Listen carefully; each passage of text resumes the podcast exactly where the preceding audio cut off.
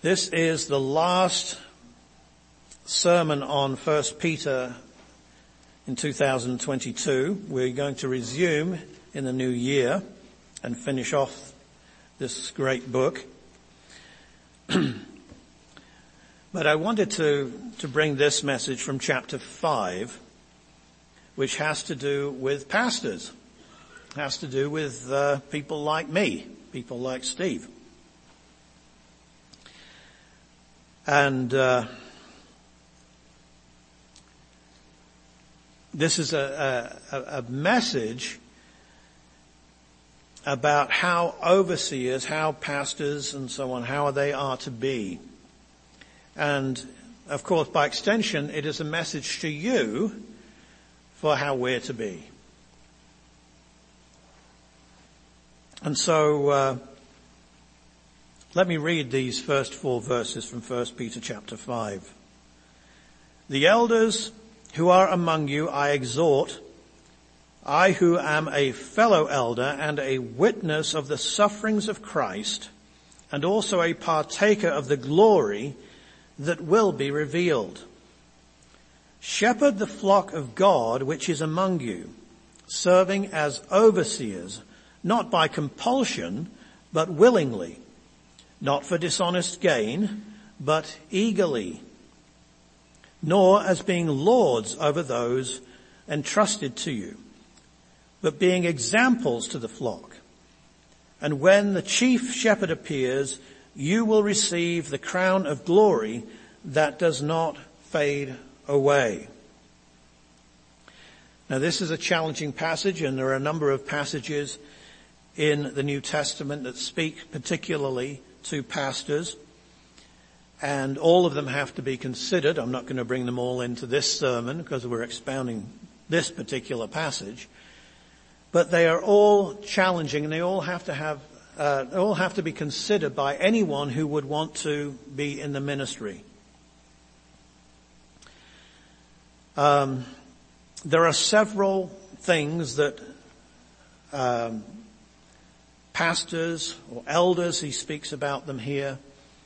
Um, the old King James, when it spoke about about uh, overseeing bishops, because that's what the word means, to oversee. Um, these are all, as far as Peter is concerned, in this early church setting, they're all basically one role. In this church, we have pastors, uh, or a senior pastor like myself who's not a voting elder and we have elders. There's nothing wrong with that as long as that they do the work of God in a biblical way. You'll find in Presbyterian churches, you'll have uh, presbyters who preach and you'll have non-preaching presbyters who do administration and so on. You have all kinds of different ways of, of uh, doing things. As long as they're doing the work of God, uh, we shouldn't really uh, quibble about these things. But they better be doing the work of God. And this means that they better be called. Now, Peter is somebody, of course, who in Jesus' most trying and desperate hour did what? Denied him denied him. Three times he denied him. And he got into the habit of it. And so you have to understand that as coming from somebody who, when he's writing this, no doubt recalled the lowest point of his life. He says, he exhorts the elders as a fellow elder, not as an apostle. Sometimes you see the apostles had to pull the apostolic card on people. We find Paul doing this in Galatians. We find John doing it more subtly but quite strongly in 3rd John. Peter doesn't do that. Peter brings himself to the level of a fellow elder because we're here to serve God. And we better never forget that. If we forget that and think we're here to serve ourselves and you guys are here to serve us, or for us to, you know, you, you guys are kind of accessories for what we're doing, we've got it all wrong. Our motives are wrong. Our ministries are wrong. Our idea of what the ministry is is wrong. This better be for God. So Peter shows humility here in calling himself a fellow elder. But then he calls himself a witness of the sufferings of Christ. Now don't tell me that Jesus, that, sorry, that Peter saw all of the sufferings of Christ. He didn't. He legged it with the rest of them. The women did. They were there before the cross. John may have seen some things, but some of the others, they decided this was a good time to get out of town. So what does he mean? Well, certainly he did see the cross-examination of Jesus, didn't he, before Pilate, at least for a while. After Jesus turned and looked at him, after the third denial, we are told that he cried. He went out and wept bitterly. So whether he saw any more, I'm not sure. But what did he see? He did not see a Jesus who was uh, clean, well dressed, um, all tidied up, fit to see a Roman procurator. He saw a battered and bruised and bloody Lord. He'd already been beaten by the soldiers. And so certainly he did see some of the sufferings of Christ. But also in saying this, of course, he would know that the people that he's writing to would know all about the story of Jesus and his denial of Christ. And therefore, he, I think, is deliberately recalling that. And he's recalling it both for humility's sake and then also for the sake of teaching that somebody who even did that denied Jesus can be restored because he calls himself here a partaker of the glory that will be revealed. So the one who de- denied Jesus three times in Jesus' most uh, d- dire distress is going to be a partaker of the glory that's going to be revealed for all of the saints. God is a God of restoration. God is a God of forgiveness and compassion and grace. And that's important. That's important for me. That's important for you. Because maybe there are things that you've done in your life, things that bug you, that bother your conscience, that you think God could never forgive. That that's too far. You don't know, Pastor Paul, you don't know what I've done. You don't know what I've thought. You don't know the depths of my depravity. No, I don't, and I don't want to either. But God does. And here's the thing. God knows more about you and your sin than you do. He understands, let me put it in Jesus' words that you are evil. You say, what? What on earth? Where do you get that from? I got it from the words of Jesus. He said to his own disciples, if you then being evil know how to give good gifts to those whom you love, how much more does the Heavenly Father give gifts to those whom He loves? Well, if the disciples of Jesus are evil and, he's, and they're following him around and learning from him, then I think we can call ourselves evil too. And that's a very good place for us to start. Because if we see ourselves as in ourselves being evil, we're not going to try to present ourselves as good. We're not going to deceive ourselves that God thinks we're okay. We're going to see ourselves in need of God's grace. And God has grace. He has enough grace. He has amazing grace. As John Newton, the slave trader, wrote in that song.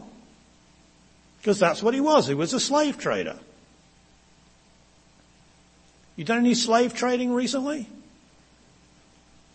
Well, if God can forgive him, he can forgive you. Come to the Lord Jesus Christ.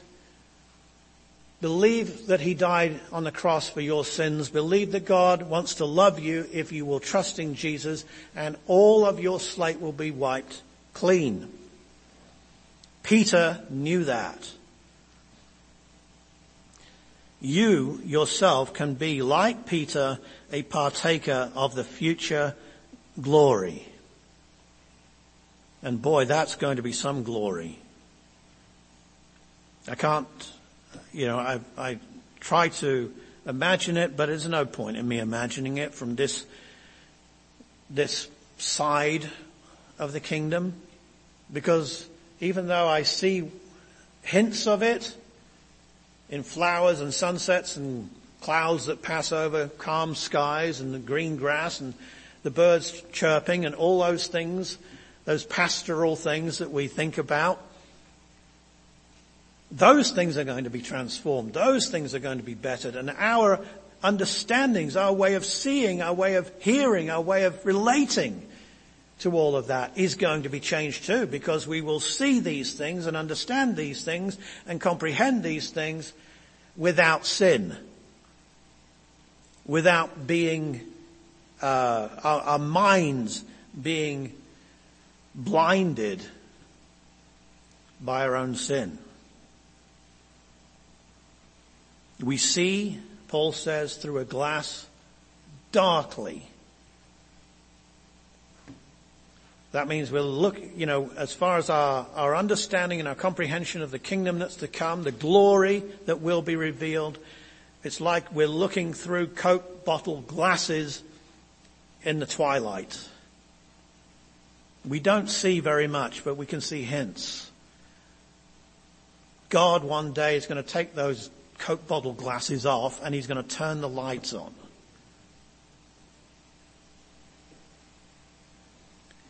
And we, if we've trusted Jesus, will be a partaker of that glory. That's the hope of the Christian. And it's a sure hope because it's founded and guaranteed by God.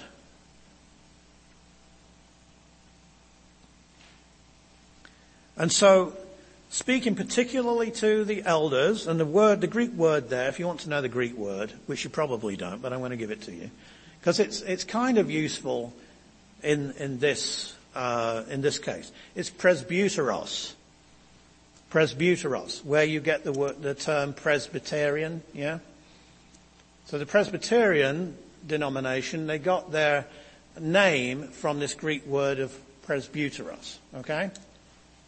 Elder. The elders I exhort, who as a witness to the sufferings of Christ now partaker of the glory that will be revealed. And then he tells them what he wants. Shepherd the flock of God which is among you Another Greek word for you. Poimenes. That's the word for shepherd. You say, well, so what? It's, uh, it means, its, its main meaning is to tend the flock or to feed the flock. That's the main meaning, to feed. Okay?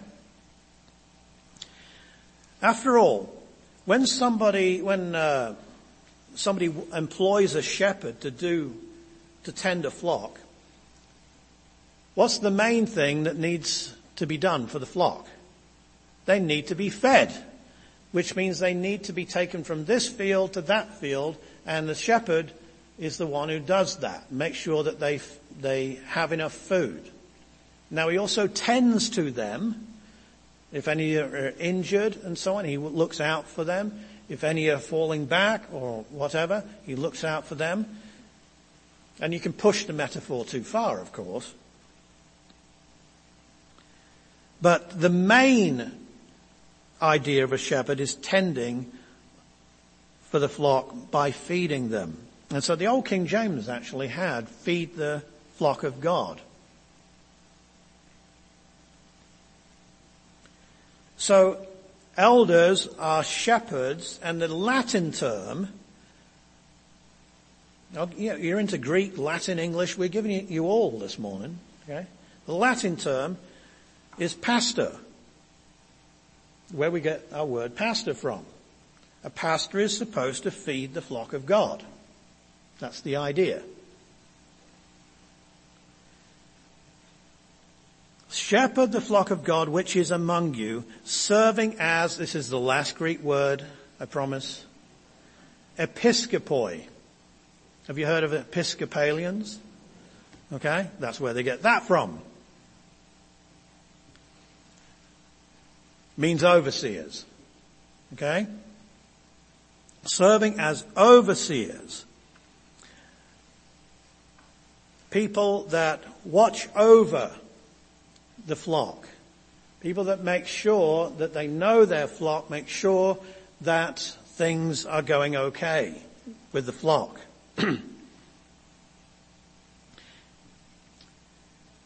so the shepherds are to mainly tend the flock and the most important thing is to feed the flock. Not the only thing, but it's the most important thing.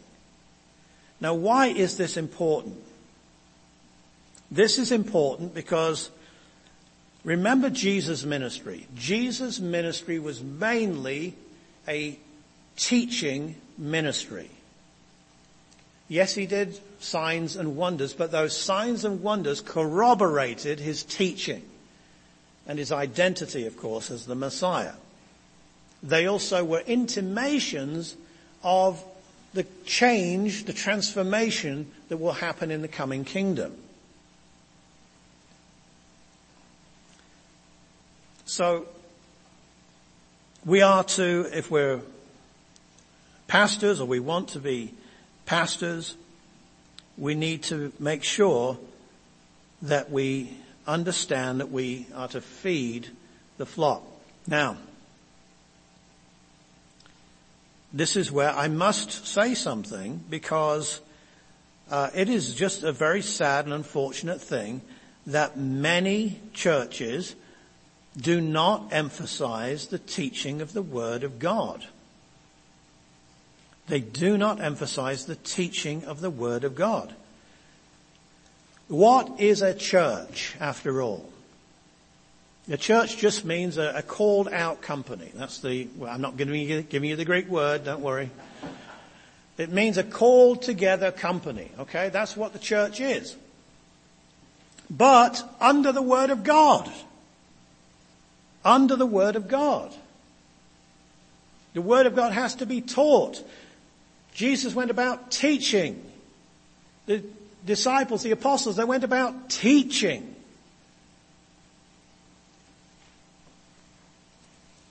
A church is particularly a called out group of saints who are under the word of God. Or is it? Sometimes today it's not that. Sometimes unfortunately churches today are concerned with Uh, all kinds of other things and the central focus of the New Testament is all but ignored or downplayed. Other things take center stage. Signs and wonders, for example. Health and wealth and prosperity. Tickling the ears, making people feel good. Okay? Feel good, soothing messages. God loves you and He has a great plan for your life. And as I said last week, anyone who says that, point them to 1 Peter because it's all about suffering. God does have a great plan for your life, but it might include suffering before you get to the good stuff. It'll end up fine, great, beyond your wildest dreams, but you may have to go through a lot of trouble before you get there.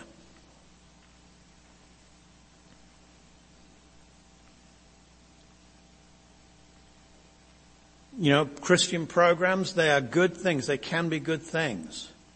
But they can also sideline the main activity of the church. So I've known churches which have got a lot of programs, especially for the kids, but they don't focus on feeding the flock. They have sermonettes for Christianettes, if you've heard that phrase. No, all of the sermons make you feel good when you go out the door. No sermon mentions sin. No sermon gets into, you know, the meddling of uh, what's your Christian life like? What's your spiritual life like? They take, they don't preach those subjects, they preach the easy, smooth things. Folks, that's not feeding the flock. It's not feeding the flock.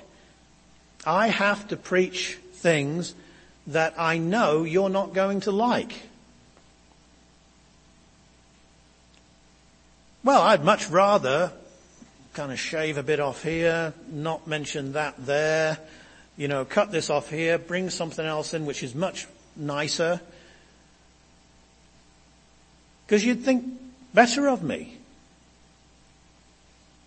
I make you feel good, so you're going to, you know, reciprocate. And we'll all be fine, apart from when we hit the judgment. And then boy, am I, am I in for it. If you look at James quickly, go to James chapter 4. just a little bit to the left. Or three, sorry, chapter three. Listen to this. By brethren, let not many of you become teachers, knowing that we shall receive a stricter judgment. A stricter judgment.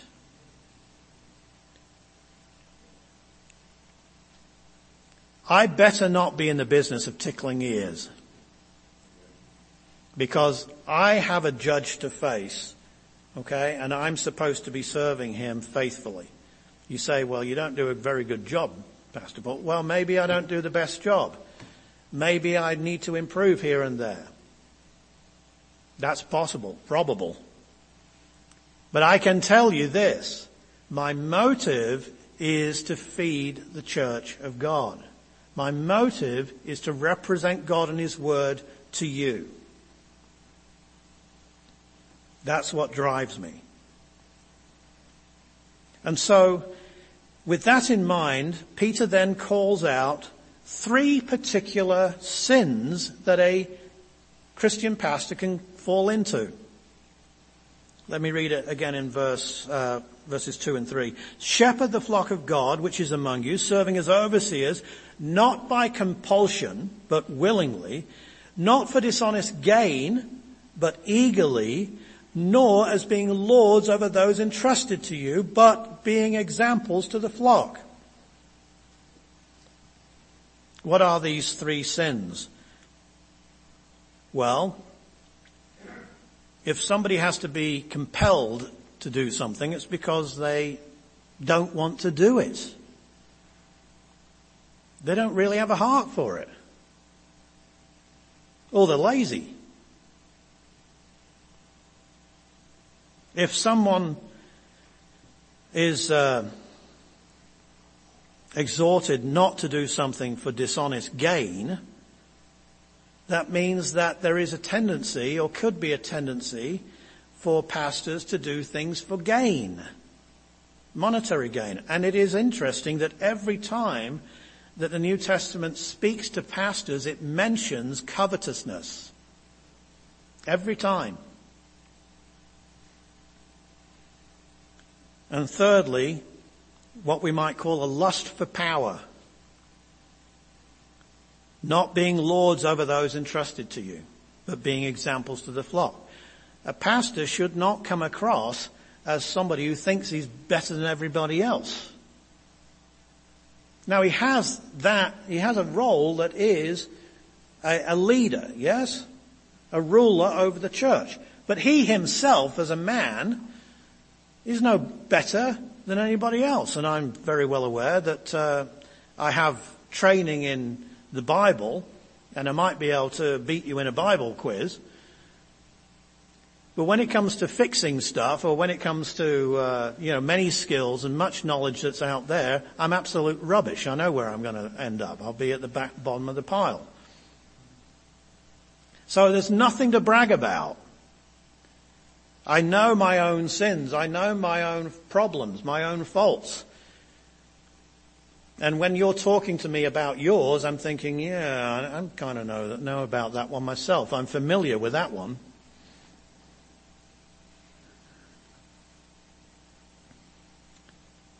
So the three sins are things that pastors need to watch out for. They need to be willing to do the job. And I think that that has to do with a calling upon their life. And they need to understand what that calling is. It is not just a, a fleshly desire. I feel like going into the ministry. I feel God's calling me. Well, how do you know? You know your heart's deceitful, yes? If you know the Bible, you know your heart's deceitful. So you can't trust your feelings, folks. So the, the feeling to go into the ministry is not the call of God. It's you and your flesh. And it may well be you showing that you like power or you like to be the person that's up here in front of the microphone. There's a, ten, a certain romance about it, a certain, I don't know, um, attraction to some people. But uh, that's not what the call of God is. The call of God must be something that is instilled in you by God and it grows and it is tested over time. And it won't go away. As Spurgeon once said, you know, if you would rather be, or if you could be a baker or a banker or a candlestick maker, then go and be it. You are not called by God. If you can do anything else, it shows you're not called. Now folks, there are a lot of people in our pulpits who could do a lot of other things, and they're in our pulpits. And they're not called by God. I know some, a, a lot of men who are called by God, and you can always spot them. Or I can anyway. And you can always spot the ones who you think, you don't really have, you know, you don't study. Your sermons are kind of wishy-washy. You compromise all the time. You're basically a people pleaser. You use worldly methods to pastor your flock, worldly psychology and stuff.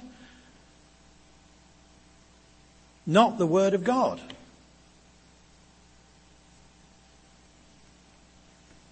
There has to be something that's from God, based in the Word of God, otherwise it cannot be given to the congregation. So this willingness here has got to do not only with willing to do the work of a pastor, but willing to study. When people have come to me and said, hey, um, I feel that I may be called into the ministry, that's a perfectly good thing to say. I say, how many times have you read the Bible? How many times have you read the Bible? Well, you know, because uh, don't come to me and say that you're called to preach the Word of God if you haven't read the Bible at least ten times all the way through. Because if you haven't, there's no willingness there, you see. You're not driven by the Word of God. Well, that gets rid of nearly everybody. in my experience. But that's okay because Jesus only called 12 disciples. And they changed the world because they were the right men. 10,000 or whatever it was, I can't remember the number, was too much for Gideon. For God to get the glory. So he whittled them down to 300. They were the ones that God used. Not by might or by power, but by my spirit, says the Lord. It's not the number of people that are pushed into the ministry, it's the right people. So Jesus says, what? Pray the Lord of the harvest that He send workers into the harvest. The right people. But it's God who sends. And so there must be this willingness, this willingness also, or this eagerness not to do it for gain. Okay? If a, a person says, well, I, you know, I'm called into the ministry, but I've got to have a, you know, a pension plan and I've got to have this much money and I've got to do this. You're not called. I'm sorry, you're not called. You, where's the life of faith, folks? Are you going to trust the one who calls you or not? Is he God or isn't he? I'm not going to go into, uh, you know, vain repetitions of the way God has taken care of uh, me and my family, but He has been faithful to take care of us.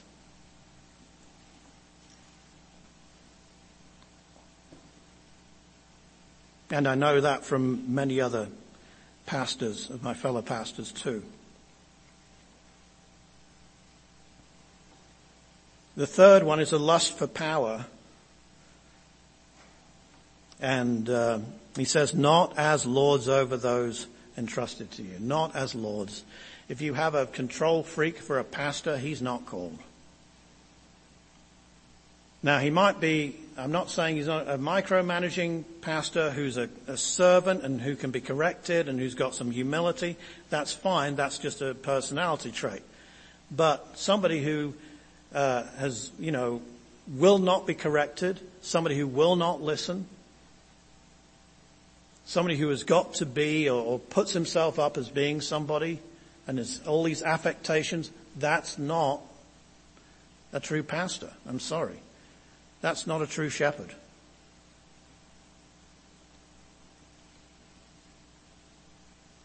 We have to be examples to the flock. And when I say that, folks, I am aware that I'm not always the best example. So I ask you forgiveness for that. But I think I am an example of somebody who studies the Word of God and tries to teach the Word of God faithfully. I try to be an example of somebody who goes and, and uh, cares for people in the flock.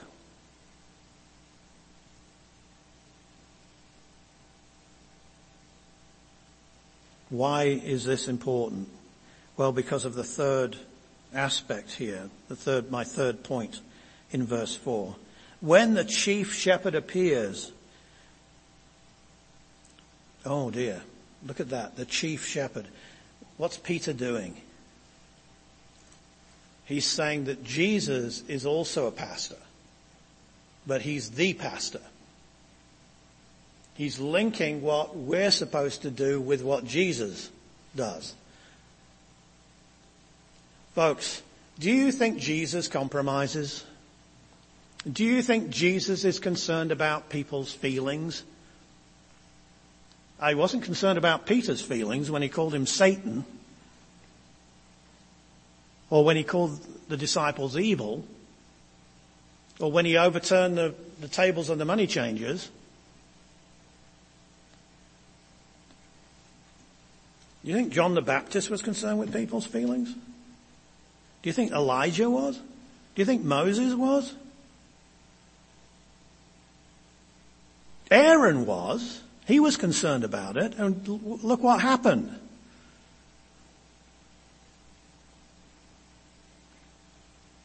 Jesus is the chief shepherd, which means that any pastor needs to align himself and keep aligning himself and checking and checking. Am I teaching? Am I tending in the way that uh, Jesus would approve? And when I say that, I say it with trembling because there are things in my ministry and things in me that Jesus would not approve of. I'm aware of that. Sometimes I don't know what they are. Sometimes I do, and I have to confess them. But I do know this. I do know that this message to shepherds, this message to pastors and elders and so on, it's got to be taken seriously. And that's what I've tried to convey to you this morning. I take it seriously. I know Steve takes it seriously. I know Frank takes it seriously. He's just come on as an elder, but I know he takes it seriously.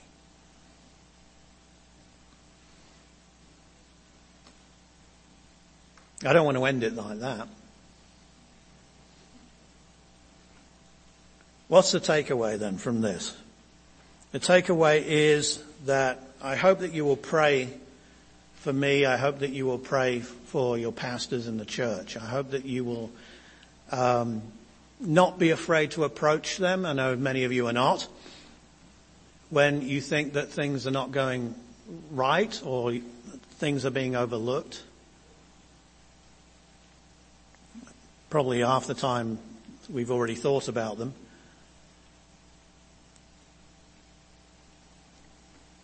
And um, also realize that the teaching that you get, even today's teaching, comes because I'm very concerned that I don't have to face the judgment of God for being a wishy-washy pink tea pastor.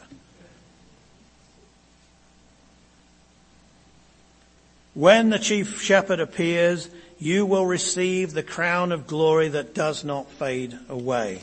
I'm not saying that it's a literal crown, it's probably figurative, because there are a bunch of crowns that are spoken of in scripture, and if you had all of them on your head, you'd look really silly.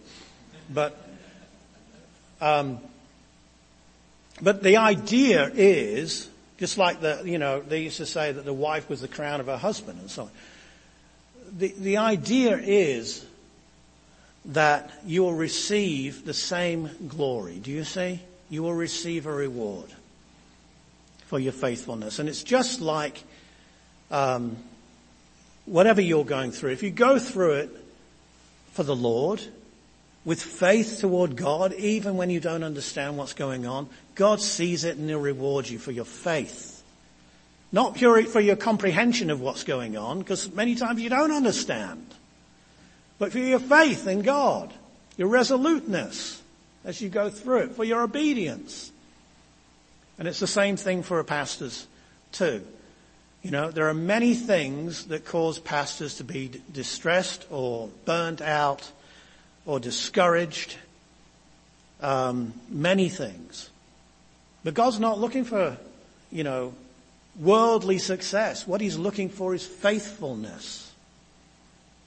Faithfulness. So pray that we'll be faithful shepherds. Let's pray.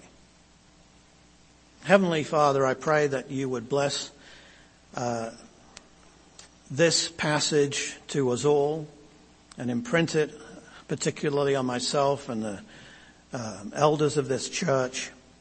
And pray, gracious Father, that uh, you would be pleased to uh, forgive those uh, things that are not the way you want them to be and help us to do better. And please bless this church and this congregation through your word and by your spirit in the name of Jesus. Amen.